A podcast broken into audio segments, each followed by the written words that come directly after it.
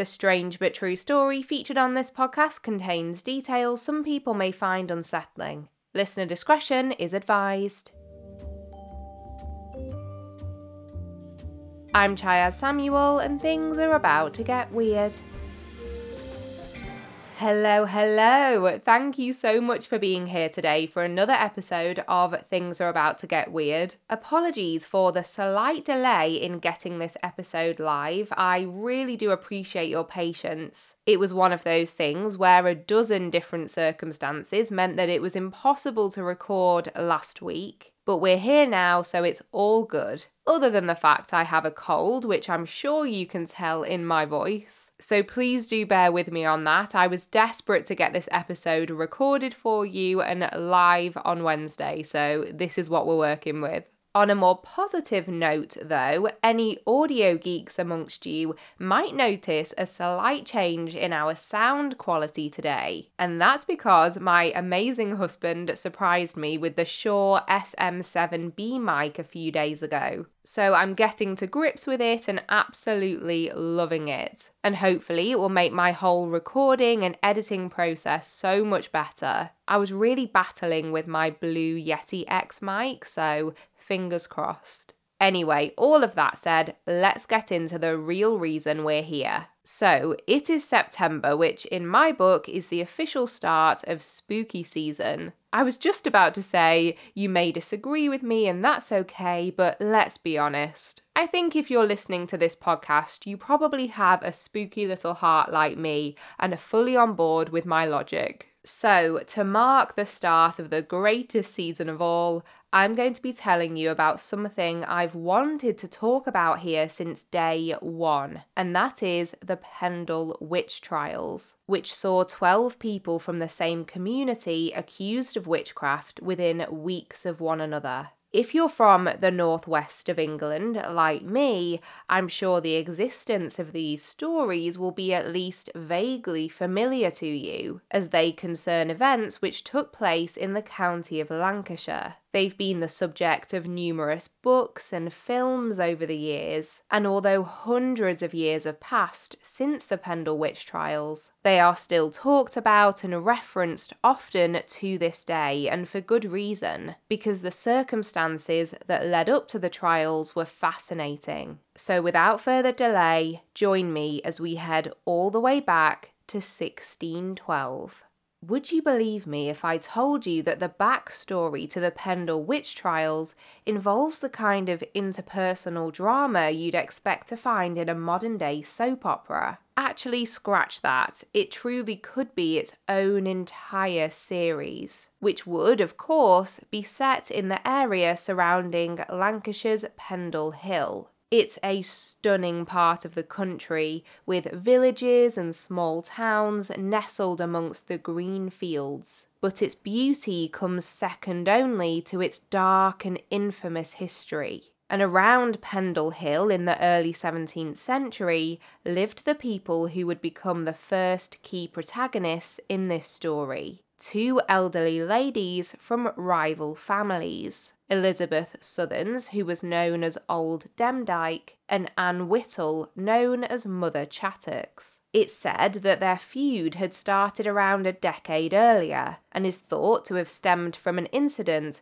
where members of Mother Chattox's family were said to have stolen a sum of money from the home of old Demdike's family. But it's also heavily suggested that another key reason for their rivalry was the fact that both women were known locally as healers. Essentially, another way of saying that they dabbled in magic, and they'd often be competing for business. Business, which, as I'm sure you can imagine, was a pretty dangerous thing to be involved with at this point in history. You see, the topic of witchcraft had been a raging religious and political issue for a sizable portion of the recently ended Tudor period. I could honestly dedicate an entire episode to the ins and outs of it all, but for the sake of focusing on the Pendle witches today, I'll keep this bit of context as concise as possible. I'll also just focus on England because that's where our story is set.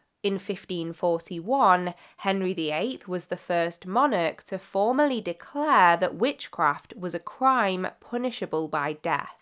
This was repealed in 1547, but was later reinstated by Queen Elizabeth I in 1562, although her act was slightly more lenient when it came to the death penalty, because this could only be handed down if harm was perceived to have been caused by the person accused of witchcraft. Still bonkers in my view, but welcome to English history. Then we get to the part most relevant to this story, because as the Tudor period ended and James I succeeded Elizabeth and took the English throne in 1603, he brought his intense fascination with witchcraft with him. A few years earlier, he'd written a book entitled Daemonologie, which made his unfavourable view on both the practitioners and supporters of witchcraft known. Unsurprisingly, the Witchcraft Act he brought in in 1604 was even more robust than the ones before it, and really added to the unease and suspicion that ordinary people throughout the country had about those they thought could be involved in witchcraft. That was such a stripped down history lesson, but hopefully it provided some useful background as we continue this tale. So back to Lancashire we go. Now, I've already introduced you to Old Demdike and Mother Chattox, but it's time to bring in the person who's often written about as though she was the instigator of events to come. But in reality, she was far more a victim of the times she lived in. 19 year old Alizon Device, that's Alizon with a Z, was one of old Demdike's granddaughters, and like most of the rest of her family, she was described as a vagrant and a beggar. She was unmarried, which, given her financial status and social standing, already put her in a precarious category. I'm sure this goes without saying, but this period in history was incredibly misogynistic. Women were viewed as little more than helpers to men and vessels for bearing children. Add on top of this that her grandmother was a long suspected witch who was viewed as a quote, cunning woman, and that her family were associated with being petty criminals, she was already at a major disadvantage, especially when it came to members of the public who felt they'd been given a royal blessing to become amateur witch hunters. And on the 21st of March 1612, these factors would come together to spell disaster for Alizon. On this day, she encountered a peddler or travelling salesman named John Law. He was selling metal pins, which were items thought to not only be used for practical purposes, but in certain magical rituals too. It's unclear whether Alizon tried to buy some of these pins from him, or whether she came across as begging for them free of charge. But regardless, John Law decided not to sell them to her. It's possible that the quantity she required was too small for him to bother with unpacking the goods, but whatever the reason was, Alizon was not happy. Some accounts say that she cursed John, and others imply that she let her irritation be known in a less sinister manner. But we do know that they parted under fairly unfriendly circumstances. After they went their separate ways, John Law started to feel unwell. After staggering to the nearest inn, he collapsed and suffered what we know today was likely a stroke. But despite not having the advantages of modern medicine, John pulled through and recovered,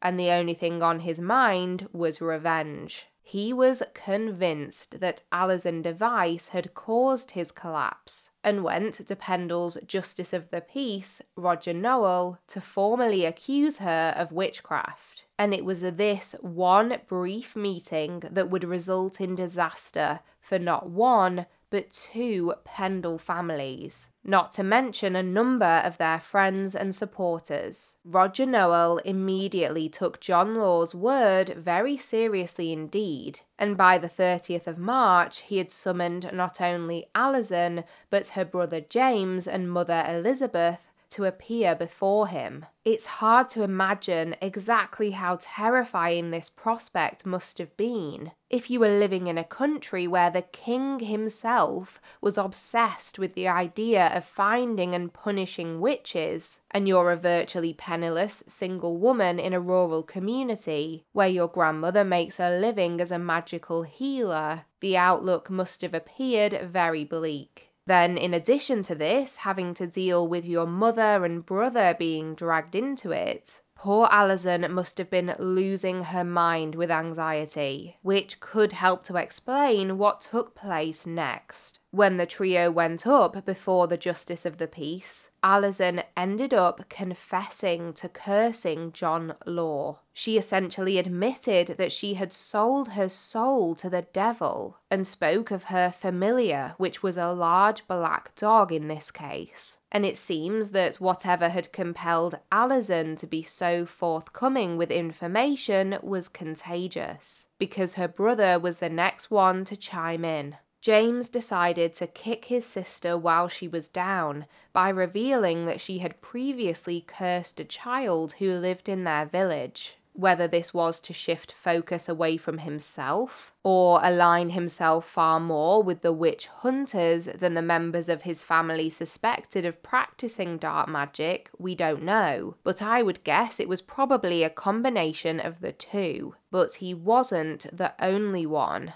Their mother, Elizabeth, then began speaking about how her own mother, Old Demdike, had an odd marking on her body where she suspected the devil had sucked her blood. Alizon joined in on these new accusations being levelled at her grandmother, saying that she had bewitched a cow belonging to a local farmer to death. But not content with throwing her own family to the wolves, she then grasped the opportunity to seek revenge on their biggest rivals, the Chattoxes. Alizon declared that the prior theft incident wasn't the only reason they were locked into a feud with their neighbours. She told Roger Nowell that on his deathbed, her father had confided in her that a member of the Chattox family had cursed him after he had refused to hand over money when they tried to extort him. Alizon also directly accused Mother Chattox of killing a further three people using witchcraft. And it appears that Roger Nowell had heard more than enough to warrant making some new arrests. Old Demdike, Mother Chattox and Chattox's daughter Anne Redfern were all taken into custody, and much like Alizon, they began talking almost immediately. Now, bear in mind that the two matriarchs of the family were believed to be in their 80s and really quite frail by all accounts. God knows how they felt being hauled in front of a law enforcer and accused of a crime punishable by death.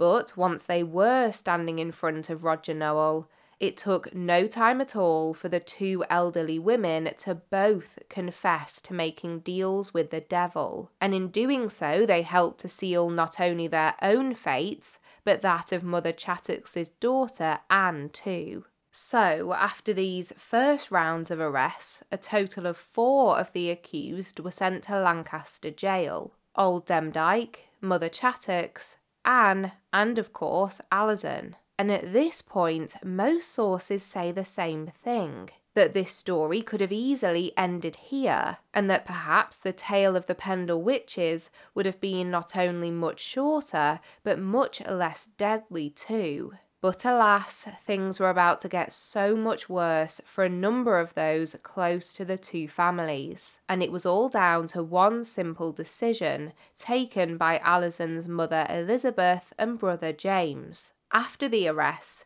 they made it known that they were going to hold a meeting at their home, Malkin Tower, on Good Friday, which fell on the 10th of April that year. Now, the purpose of this meeting really varies depending on who you ask. Whilst some say that it was called to inform family and friends of the current plight facing the four accused women and discuss what to do next to help them, others describe it as a witch's coven. We don't have a huge amount of information about what exactly happened at the meeting, other than that James was thought to have stolen a sheep in order to feed those attending. But we know a lot more about the consequences of this gathering. Soon after the meeting had taken place, word of the event reached the ears of none other than the Justice of the Peace, Roger Nowell. And at this point, Nowell's utter contempt for those thought to be engaging in anything remotely related to witchcraft was raging, and he set about collecting every bit of information about the gathering that he could. Apparently, a local constable had alerted him to the goings on at Malkin Tower, which had happened to take place when the majority of the other members of the community were at church, like the quote, good citizens they were expected to be, and Nowell was having none of it. He went on a mission to hunt down each and every person who had been in attendance, and went on to arrest almost all of them eight people in total. They were Elizabeth and James Device, plus their acquaintances Alice Gray, Jane and John Bulcock, Alice Nutter, Jeanette Preston, and Catherine Hewitt. All of them were sent to Lancaster jail to await trial on suspicion of witchcraft, apart from Jeanette Preston, who was committed to York jail. Now, before I tell you about the trials, it's important to understand the vastly different way that the criminal justice system worked back in the 17th century. Whereas today, trials are held on a case by case basis. Back then, they were much less frequent and when they rolled around, everyone being held in a jail would be tried at once. It sounds absolutely bizarre to our modern ears, but then again, so does almost everything else in this story. The other thing that I wanted to point out in this case is that when we talk about the Pendle witch trials, it didn't just involve the group of 12 we've already heard about. The 12 people we've been talking about today were known as the Witches of Pendle Forest, but for the purposes of their trial, they were bundled in with eight others from neighbouring communities also accused of witchcraft. Amongst this smaller group was a trio of women known as the Samlesbury Witches who I could easily dedicate a whole episode to. But for the sake of staying on track, I'll keep focusing on the 12 Witches of Pendle Forest for now. So, as I mentioned, one of the accused, Jeanette Preston, was sent to prison in York to await trial, and her hearing actually took place first on the 27th of July 1612. It was alleged that she had attended the meeting at Malkin Tower just days after being acquitted of the murder of her former boss, which she was accused of carrying out via witchcraft.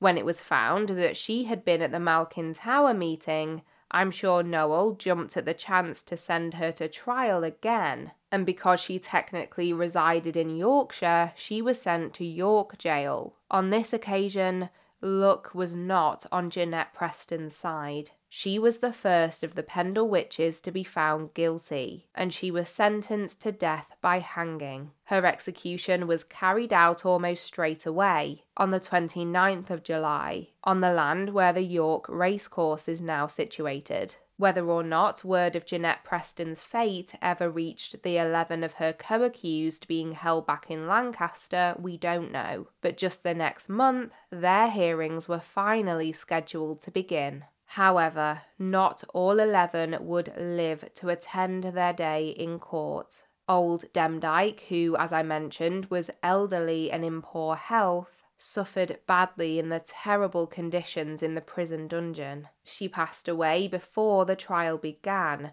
although by all accounts she had been more than happy to proudly proclaim herself as a witch before she died. So it's likely that she would have been executed shortly after had she lived. For the remaining 10 members of the group, the dates that would determine their fates were set as the 18th and 19th of August. Now, again, I'm sure it will come as no surprise at all, given the time period in history, that religion was set to play a huge role in the prosecution of at least some of the accused, most notably Alice Nutter and the co defendants who were related to her. which I think were Jane and John Bulcock and Catherine Hewitt, but it's sometimes tricky to confirm some details like these. Alice was actually from a respected landowning family who were viewed in a much different way by society than the Demdike and Chattoxes, but they were Catholic.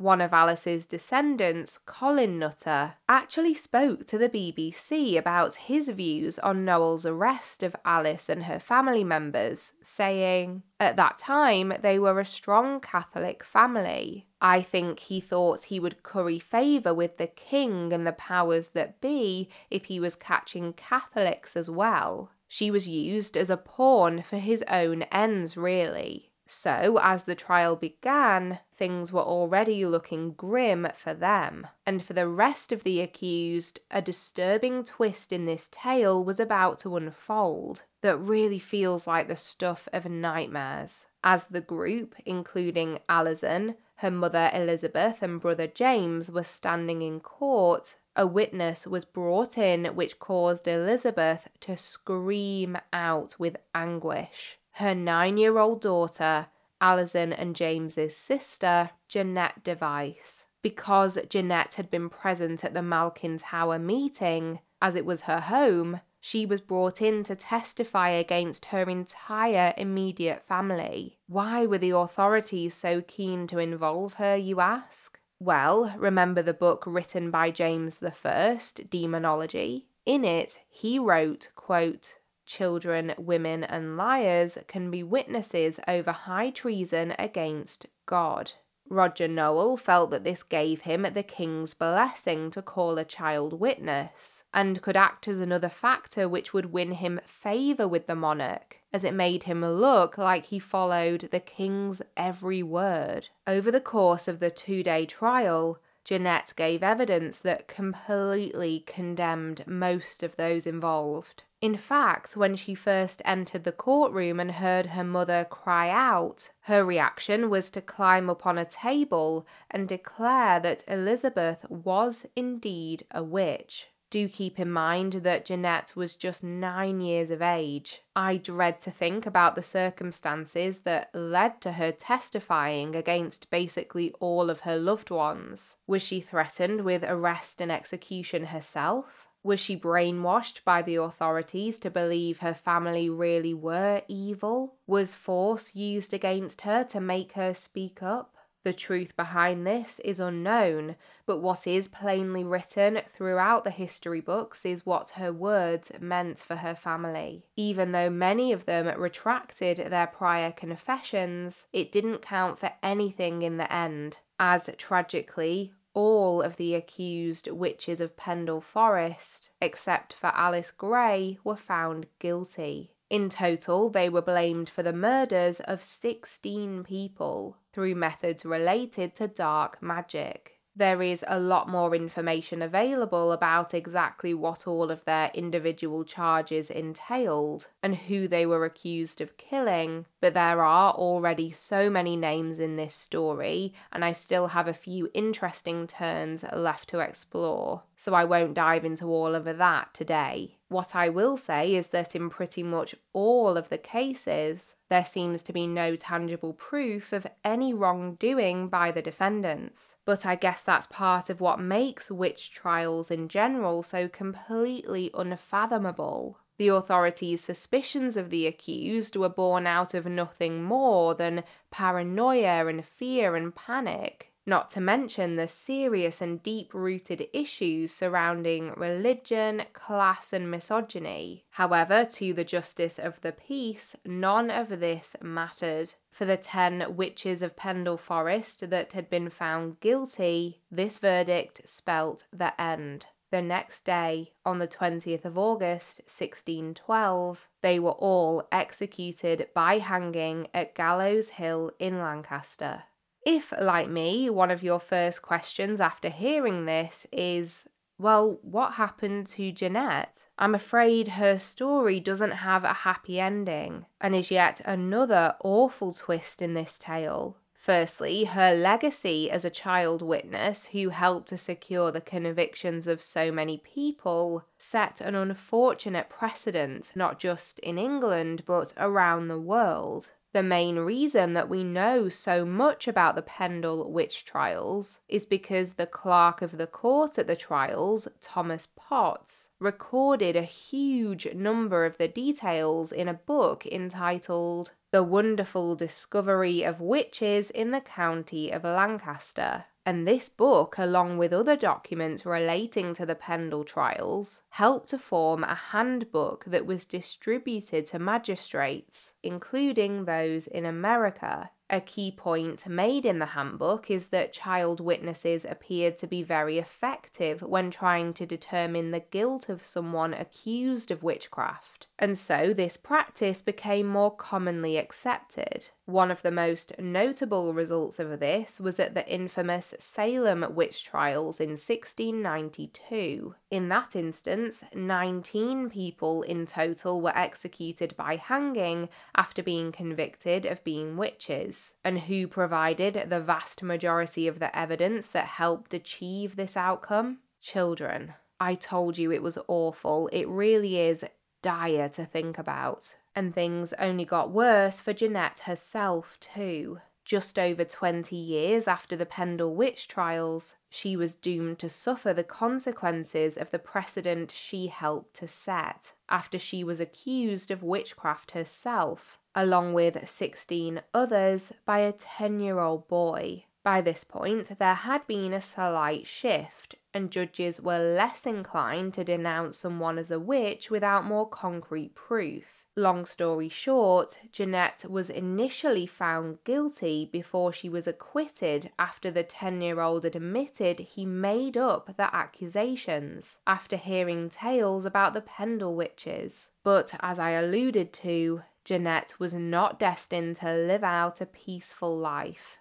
She had been held in Lancaster Castle, and even after her acquittal, she wasn't allowed to leave until she'd paid for the food and accommodation she'd received whilst awaiting trial. Sadly, it doesn't appear that she was able to do this, and it's widely believed that she may have remained locked up indefinitely. To me, the story of the Pendle witch trials is nothing short of tragic. Do I believe that some of the accused, the two matriarchs and Alizon Device in particular, were witches? They could well have been. Do I believe that this meant they were responsible for the deaths of 16 people? Of course not. I think the families probably did dabble in alternative healings and rituals and things that to us in the 21st century would be seen as spiritual and open minded and even whimsical. Maybe not these things exactly, but along the lines of crystals and tarot cards even if we get really skeptical and accept the suggestion that they were only doing it to make money, they would be no worse than a seaside fortune teller in a booth, giving each and every tourist the same vague information and charging them for the privilege. I do share that belief that those accused in the Pendle witch trials were little more than pawns by proclaiming that someone deemed undesirable through their social standing, profession, or religious beliefs was a witch, those in power were not only providing neat explanations for, say, someone collapsing due to ill health, but they were making themselves look good in the eyes of their superiors. There's a reason that even today witch hunts are called witch hunts, because they usually take place when one group latches onto a certain popular idea and uses it to vilify another group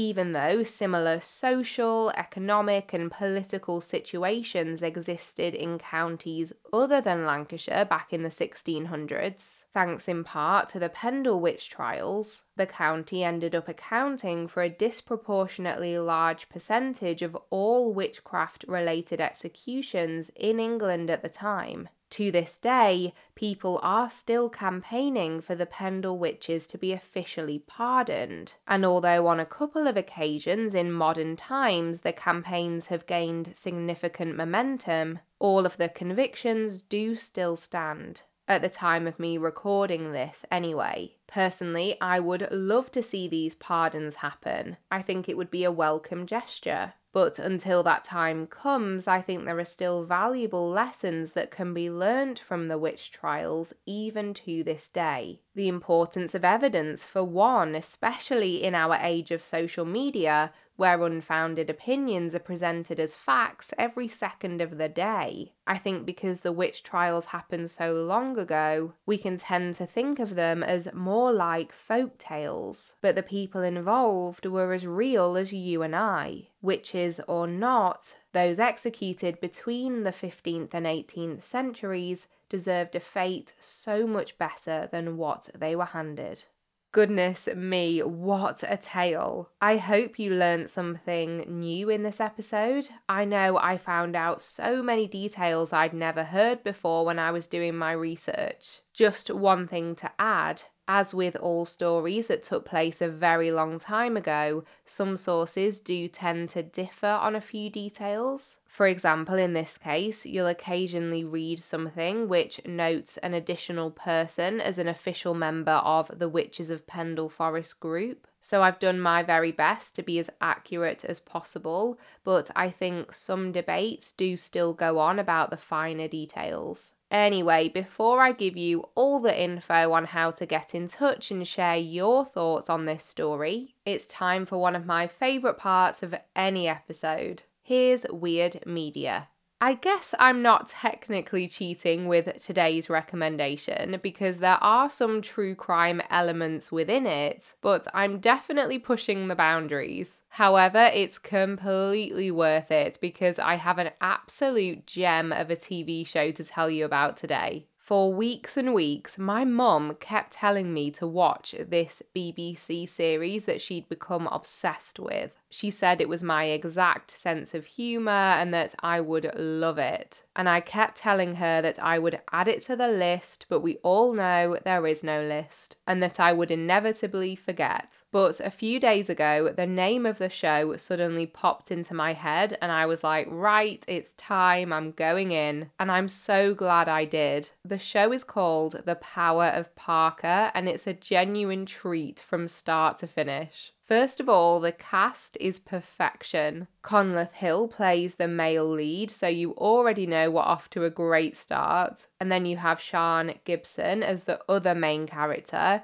with Rosie Cavaliero in a key role too. So it's just a recipe for comedy gold. Sian Gibson actually co wrote the series, and it's set in my original home borough of Stockport, Greater Manchester. In November of 1990, which is the month before I was born, which I thought was a fun coincidence. It centres around a man called Martin Parker who owns an electrical goods shop and whose life is pretty complicated all by his own doing. He has a wife and he also has a girlfriend, so he's essentially living a double life, at least from his wife's perspective what we see in the show is the culmination of 25 years of bad decisions and how they all start to come to a head at the same time, and it is fantastic. It's so funny. Every single character is beautifully written and portrayed, and it's the kind of show where some of the most hilarious moments come from dialogue that you might miss if you weren't paying attention. Even the most subtle lines are delivered incredibly well, and I just didn't want it to end. I purposefully haven't told you much more about the plot because I don't want to ruin anything, but if you're a fan of programs with that very northern sense of humour, I guarantee you will love The Power of Parker. There are six episodes available on BBC iPlayer, and if you check it out, please do let me know what you think.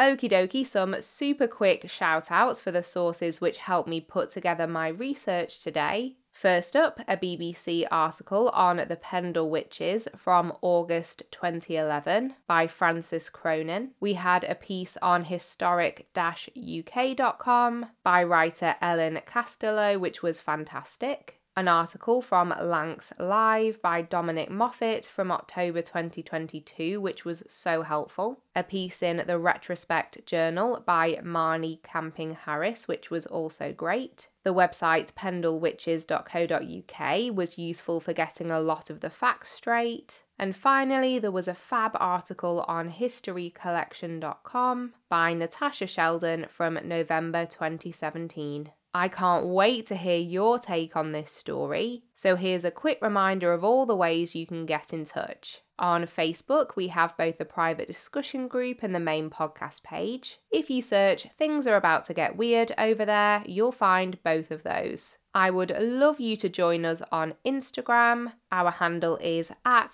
Things Get Weird Podcast. And on Twitter slash X, you can find us at About to Get Weird. Our email address is thingsgetweirdpodcast at gmail.com, and our Patreon and merch pages are linked in the show notes as always. A quick rating wherever you listen is always very much appreciated. And if you fancy clicking that follow button on your podcast player of choice, that's also super helpful. Thank you so much for being here today and for putting up with my voice. I know I don't sound great, but by our next episode, I promise I will sound back to normal. So, until next time, take care of yourself and others and keep it weird, but the good kind of weird.